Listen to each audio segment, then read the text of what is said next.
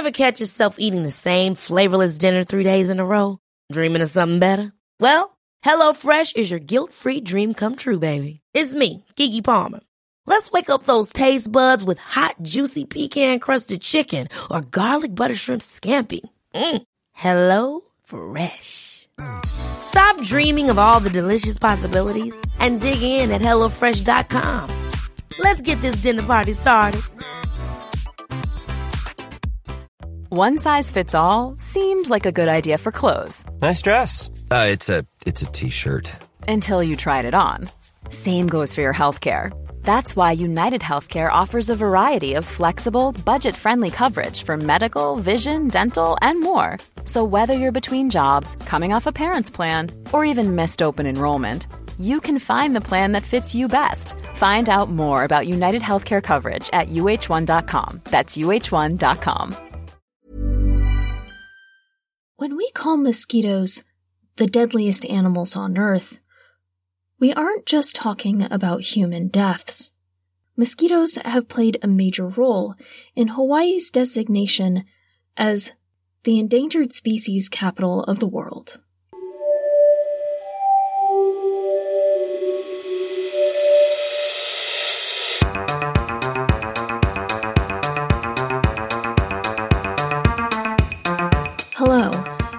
To Tiny Vampires, a podcast about disease, science, and blood-sucking insects. A member of the Agora Podcast Network. I'm Raven Forrest Scouzo, your host. This is episode 42, Malaria Islands. Listener Mark Whitaker asked, How big of a problem is avian malaria for island birds? Like human malaria, avian or bird malaria is caused by a parasite. These parasites, a family of single celled organisms called Plasmodium, or one of their relatives, are so tiny they actually live and reproduce inside of the red blood cells of their host. This replication destroys the red blood cells that the animal needs to transport oxygen in and CO2 out of their bodies, causing a condition called anemia. Also, like human malaria, avian malaria is transmitted from one animal to another by mosquitoes. The type of mosquito is different, though. Human malaria is transmitted by a family of mosquitoes called Anopheles, while the Culex family transmits Plasmodium to birds. Mother birds can also pass it on to their offspring before they lay their eggs. Interestingly, avian malaria parasites can change the behavior of Culex mosquitoes. When they are infected, they feed longer but don't take in as much blood, giving the parasite more time and more chances to be transmitted from the mosquito to a new host. It is one of the most prevalent and most thoroughly studied bird parasites. Because of this, much of what we know about human malaria came first from studying the disease in birds. In fact, the first disease ever found to be transmitted by a mosquito was avian malaria. The revelation, made in 1897, led to a cascade of new discoveries. Other turn of the century researchers who were struggling to figure out how diseases were being spread started to look at mosquitoes and other bloodsuckers too. The true scope of what we now call vector borne diseases started to come to light as one human or animal disease after another was discovered to be spread by these tiny vampires. After that first 1897 discovery, the transmission of the plague by fleas was identified in 1898, mosquitoes' transmission of yellow fever and filariasis in 1900, typhus's transmission by body lice in 1909, leishmaniasis's transmission by sandflies in 1921, and the discoveries continue to today. After the recognition of malaria's transmission by mosquitoes, our knowledge of malaria prevention and treatment was given firm footing, allowing for our incredible advancements, like its eradication in the Americas and Europe, and the medications we use to cure or prevent the disease where it still exists. Getting back to Mark's question, what's the deal with avian malaria on islands? Islands, especially ones that developed from volcanoes or reefs, can be perfect examples of what we call naive populations. The plants and animals on these islands had to travel from somewhere else. Floating, swimming, catching a ride on floating debris, or flying. Every organism on these islands evolved from one of these pioneers. Because their ancestors were either never exposed, scientifically referred to as naive, to one of these diseases, they are highly vulnerable to them. Even if one of the pioneers had the genetic chops to be resistant, their offspring can live so long without the pressure from that disease, they dump their ancestral immunity as just evolutionary baggage. For this reason, island birds that live their whole lives on their island are hit hard when humans bring avian malaria in or bring the birds onto the mainland. Cuba, New Zealand, Malaysia, Solomon Islands, New Hebrides, and the Galapagos are all tackling avian malaria issues. The zoo in Beijing lost 53% of their fledgling cranes to malaria. It's also not just a problem in the tropics. In England, London lost 71% of their house sparrows to avian malaria over the course of 24 years. But the place that has been hit hardest by these parasites is Hawaii. The extinctions and near extinctions of many members of a family of songbirds called honeycreepers, found only in Hawaii, has contributed to Hawaii's designation as the endangered species capital of the world. It's no coincidence that the Hawaiian Islands are the most isolated island system in the world. This created a unique environment where the organisms living there could become highly specialized to their environment, evolving them into hundreds of unique species. The malaria parasite wasn't actually new to Hawaii when European colonizers came across the island for the first time. For thousands of years, migratory birds stopped in Hawaii, many of them carrying the parasite with them. But the honeycreepers never were infected because the islands were completely free of mosquitoes. The parasites had no way to get out of their mainland hosts and into the island birds like taking a flight to a new country but never being allowed to leave the plane. Then, in the 1820s, not long after Europeans came to Hawaii for the first time, a settler wrote Dr. Judd was called upon to treat a hitherto unknown kind of itch, afflicted by a new kind of nalo, or fly, described as singing in the ear. The itch had first been reported early in 1827 by Hawaiians who lived near pools of standing water and along streams back of Lahaina, Maui. To the Reverend William Richards, the description of the flies suggested a pestiferous insect from which heretofore the islands were fortunately free.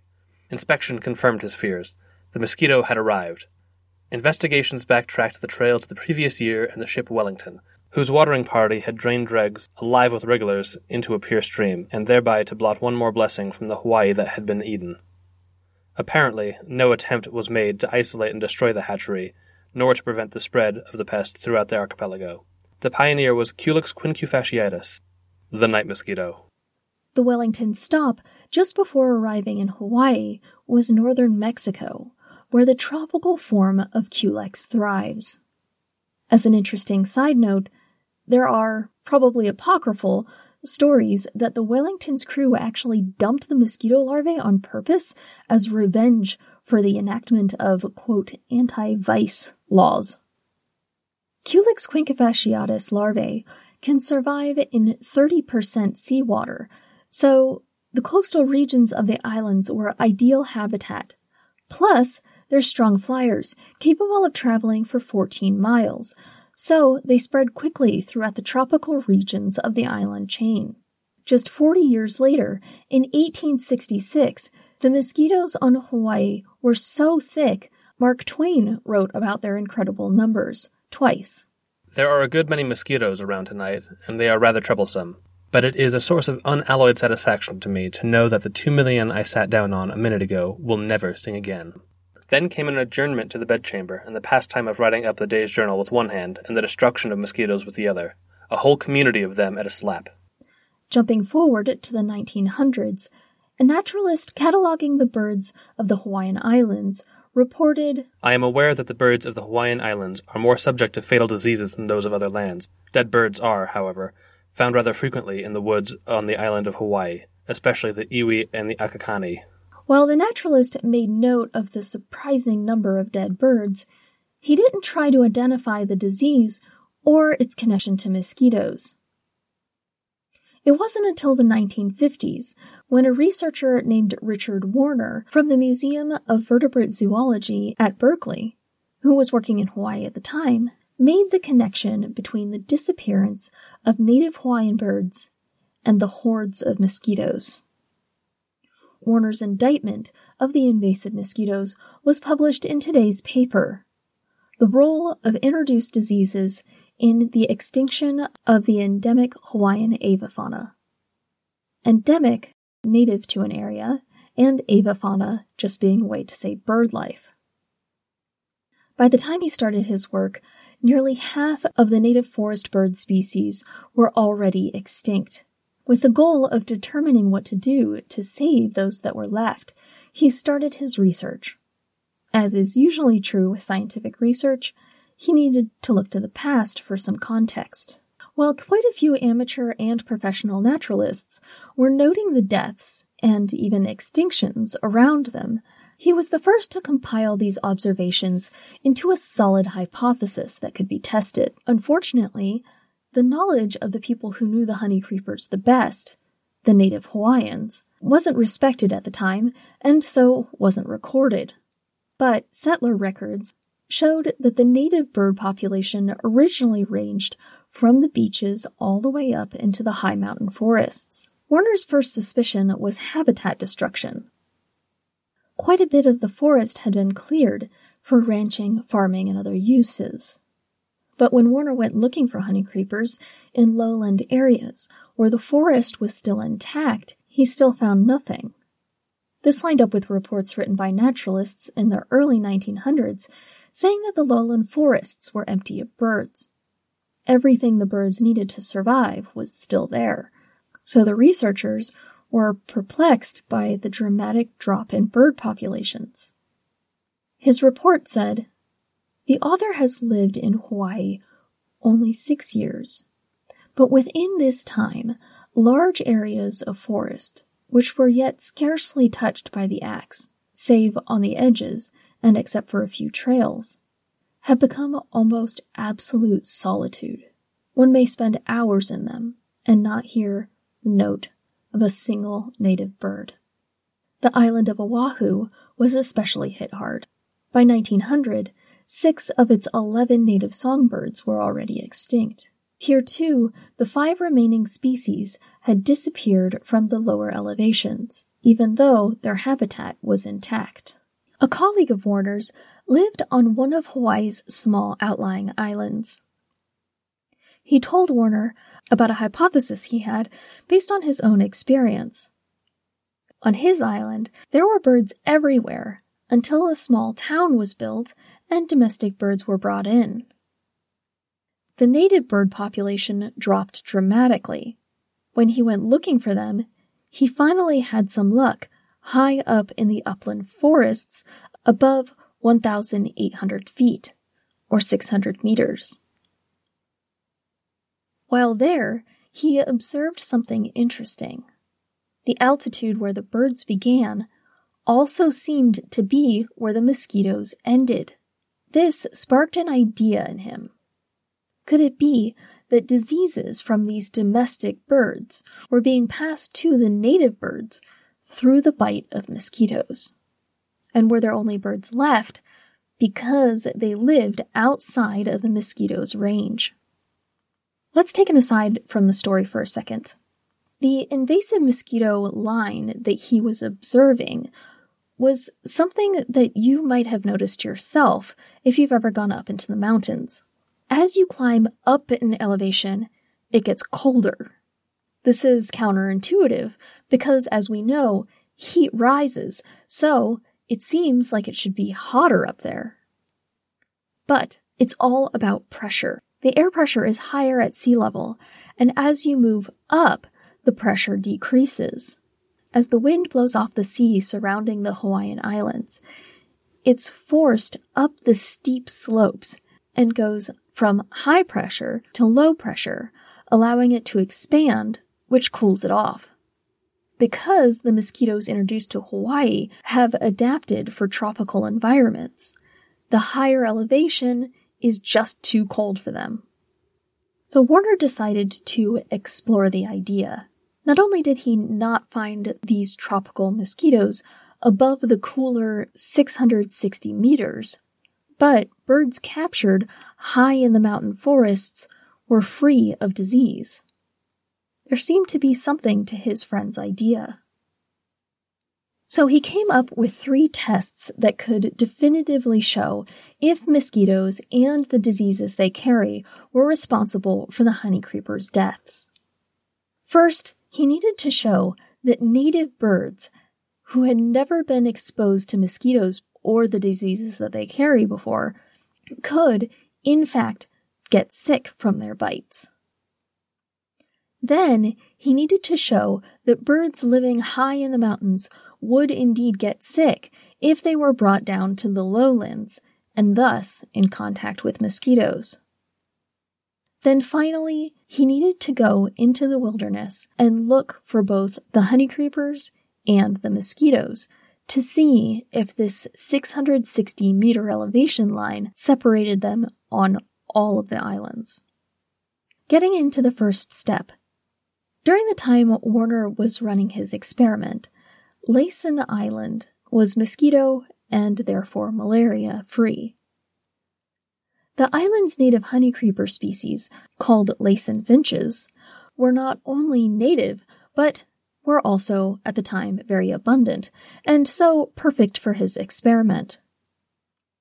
Bringing some of these finches to Kauai, an island where the mosquitoes were very abundant, would then provide a snapshot of what happened all those years ago when the lowland Kauai honey creepers were introduced to mosquitoes for the first time. The Laysan finches were caught and brought to Kauai in cages covered with cheesecloth to act as mosquito netting. For a month, the finches were kept inside their mosquito proof cages. They took to captive life pretty well, singing and socializing with each other. Warner even noted their adorable habit of washing themselves with wet spinach that they were supposed to be eating. After the month of acclimation to their new surroundings, the windows were open and the cheesecloth was removed from some of the cages, allowing the Kauai mosquitoes free access to 13 of the finches, while another 13 kept their mosquito netting, acting as a control group. The first bird died only five days later. After 12 nights, five more were dead. And after less than two weeks of being in the low altitude, mosquito filled environment, all of the exposed birds were dead. The finches with the cheesecloth netting were still healthy as ever. Although this clearly demonstrated the depressingly destructive capabilities of introduced mosquitoes, Warner still needed to figure out exactly how the exposure to the mosquitoes was making these birds sick and eventually killing them. The method he used to check the health of the birds and to see if their blood contained parasites are still used today and are common tests in human health. Packed cell volume is the measurement of the proportion of red blood cells in the blood. Because your red blood cells carry oxygen and CO2 around your body, the packed cell volume is directly related to how much oxygen your body has access to. Measuring it is actually quite simple. Some of the bird's blood was drawn, it doesn't take much, and put into a tube. If you've ever had your blood drawn before, just picture a tiny version of that tube. The tube is then put into a centrifuge and spun around so fast that the heavy red blood cells are packed into the bottom of the tube. Because the glass tube is clear, Warner just had to measure the total amount of blood in the tube with a ruler, then measure the layer of red blood cells at the bottom. Warner did this procedure with the healthy birds and learn that their blood was 53% red blood cells. Anything lower than that would mean that something was making the birds sick. And 53% is a lot. These little birds need a lot of oxygen to get around. For comparison, we humans sit around 35 to 47%, unless we're pregnant. Anything above that is considered an indication of disease. So, in doing this test, if Warner saw signs of anemia, he ran a second test, which is called a blood smear, to see if the anemia was caused by malaria. A blood smear is just what it sounds like. A drop of blood is put on a microscope slide, then smeared around the slide so that it's super thin. You know that you've done it right when you can put the slide on a newspaper and read the words through the blood. This thinness allows someone looking through a microscope to see individual red blood cells. Once this is done and the blood is dried, a few drops of stain are dripped onto the blood. The stain turns the parasites a different color, allowing you to see them inside of the red blood cells. Then, the tedious work of counting every single blood cell on the slide, with and without parasites, to put an exact number on just how bad the infection is. Warner saw signs of malaria infection in the finches after only three nights of exposure to wild mosquitoes. By day 11, one of the birds went from a packed cell volume of 53% to only 16%. More than one third of the blood in that bird's body was destroyed by malaria parasites. Four hours after that blood draw was taken, the finch died of the infection. His research with the Laysan finches only proved that a group of island birds that had never been exposed to mosquitoes or malaria before were incredibly susceptible. He still needed to prove that the birds high up in the mountains would get sick from malaria if they were brought down to their old, now mosquito infested habitat. Because the population of Kauai honeycreepers was already in decline, Warner only captured eight for the experiment. They represented three different species of honeycreepers and were captured at 1,200 meters, or 3,900 feet. Unfortunately, the infection story was much the same with them as with the finches. The healthy, malaria free birds' packed cell volume went down and their parasite loads went up, killing them in a matter of days. During this part of the experiment, he also learned that mosquitoes actually preferred to feed on the native honey creepers over non native birds. The introduced birds had evolved ways of dealing with mosquitoes because they were around them before not only because their immune systems were good at dealing with the diseases, but also because the birds have adapted mosquito thwarting behaviors. The introduced birds slept with their heads and legs, the two places that mosquitoes love to bite, hidden in their fluffed up feathers. The honey creepers, however, slept with these areas completely exposed. Finally, to complete his case against these introduced mosquitoes and the diseases that they carried, he conducted intensive searches for mosquito breeding habitat. He found mosquitoes below 600 meters or 1,970 feet. And as he saw before, where the mosquitoes stopped, the honey creepers began, regardless of which island he searched. He referred to this line as the mosquito belt. The paper includes a diagram that is devastating in its simplicity. Profile silhouettes of each of the six major Hawaiian islands sits as if the reader were in a boat, miles south of each island. These two dimensional islands are inside of graphs. with their height on the y axis and the x axis functioning as sea level. Tiny dots cover the silhouetted islands from the top until the 600 meter mark, then stop. From there to sea level, every island is completely blank. The caption reads Below this line, the native honeycreepers are essentially extinct. You can almost picture the little dots above the mosquito belt as forests full of amazing, unique, and colorful birds that abruptly turn into those eerily quiet, empty forests described by that turn of the century naturalist. The void over the lowlands of the islands, making visible for the first time the invisible boundary with near certain death on one side and hope on the other. Warner's experiment might have seemed harsh and heartbreaking, but he did what he thought he needed to to prove not only that the native birds were in serious danger, also where that danger was coming from and how to protect them from it. He raised awareness for protecting the high elevation habitats, increasing mosquito control efforts, and enacting other conservation efforts for the birds that were left. Conservationists and bird lovers are still pushing his message today. Only 42 of the over 100 native Hawaiian birds are left. Of the 41 species of honey creepers, only three aren't either extinct or endangered.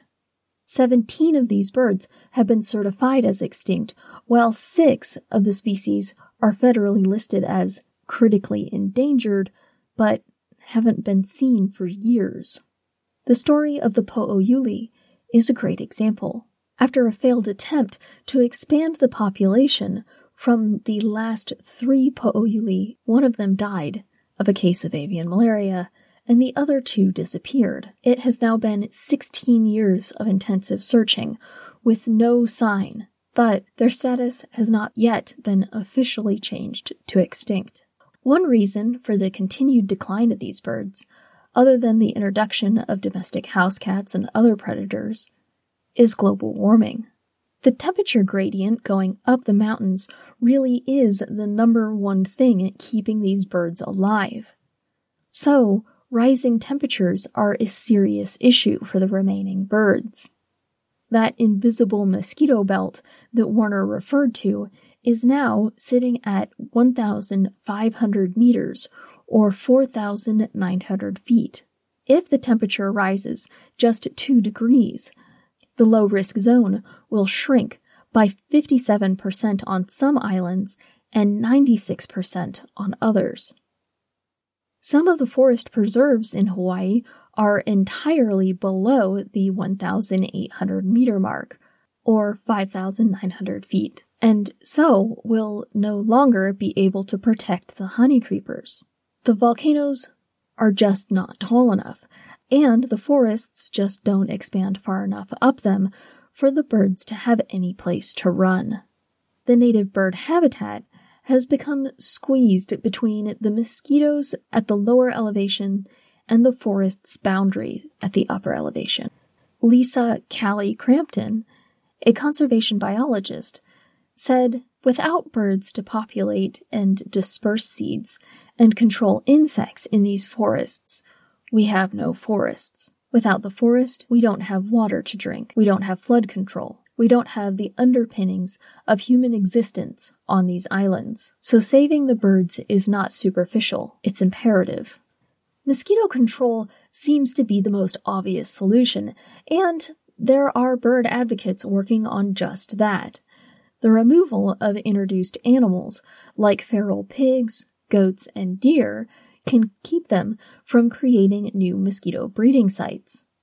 Avian malaria vaccines are even in development, but we don't know if they are going to be safe for these particular birds. Likewise, there are transgenic mosquitoes like the ones that we talked about in episode 3, or the probiotic Wolbachia mosquitoes that we talked about in episode 23, but government regulations for those and their use haven't been set up in Hawaii yet. If they are, computer models tell us that the use of sterile male mosquitoes from either genetic modification methods or the probiotic method will yield some very promising results, especially in the mid elevation zones where the birds are the most vulnerable. I'm sorry this episode was pretty sad, but there are things that you can do to help the native Hawaiian birds fight avian malaria. A lot of the projects that I talked about are run by the Kauai Forest Bird Recovery Project, so you could donate to them if you have the means, or volunteer if you live in Hawaii. If you can't give, you can share this episode with your community. Never underestimate the power of just people caring about something. Before I close out this episode, I just want to share with you the songs of a few of these endangered birds.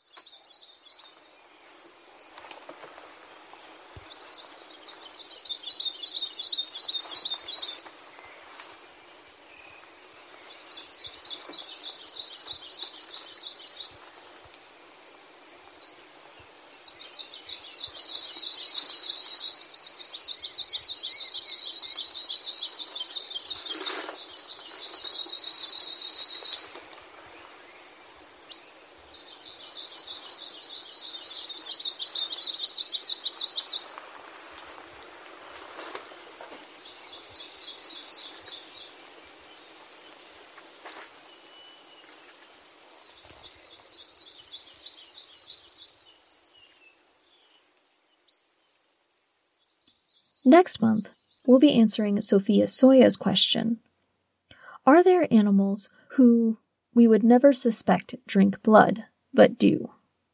If you have a question about a tiny vampire, do like Sophia did and contact us through Twitter at Tiny Vampires Pod, on Facebook, or through the Contact Us section of our webpage.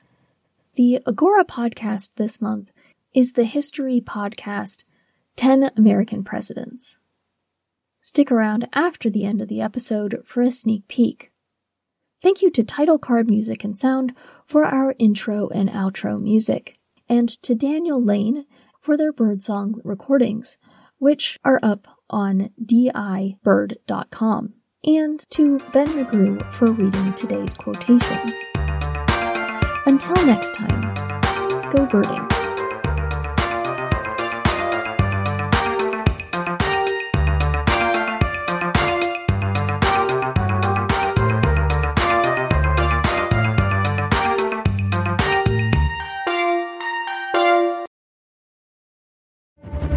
Nixon's the one. I will not make age an issue of this campaign. I am not going to exploit, for political purposes, my opponent's youth and inexperience. Three shots were heard to ring out as Kennedy and Mrs. Kennedy rode in the back seat of the open car. And Mrs. Kennedy shouted, Oh no. The motorcade sped on. 10 American Presidents, from Washington to Obama. Yes, we can! Is a podcast narrated by guest hosts, where the life and legacy of the 10 most pivotal American presidencies is explored in depth and in color. My name is Dan Carlin. I'm Mike Duncan. My name is Zach Twamley. Each show is intercut with a musical score, and where possible, archive news clips to set you in the time of that presidency.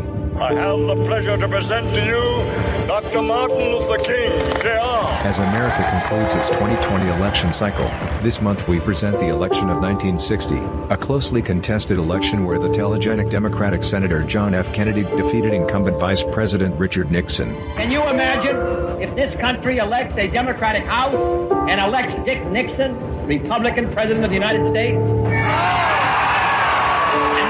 Johnson and Sam Rayburn go over to meet with him and sit down with Dick Nixon, who in 1954 called me a liar. Some Republicans and many journalists believe that Kennedy benefited from vote fraud, especially in Texas, where his running mate Lyndon B. Johnson was senator, and in the northern state of Illinois. Is Vince Garrity broadcasting from outside of the Chicago Stadium in the heart of Chicago, where we are watching one of the finest political parades seen in this country as a salute to Senator John F. Kennedy. More than 300 beautiful floats, bands, and marching units are proceeding down a two-mile route here on Madison Street in Chicago, under the leadership of Chicago's Mayor Richard J. Daley. These two states were important because if Nixon had won both, he would have earned 270 electoral votes, one more than the 269 needed to win the presidency. In Illinois, still unfinished. Kennedy ahead 34,850 precincts in Illinois still out, 400 of them in Cook County, a half in Chicago. Kennedy won a 303 to 219 electoral college victory, and is generally considered to have won the national popular vote by just under 113,000 votes, a margin of just 0.17%. Relive this election. The first election of the modern television age, on 10 American presidents this month. As I look at the board here, the there are still some results still to come in. If the present trend continues, Senator Kennedy will be the next president of the United States.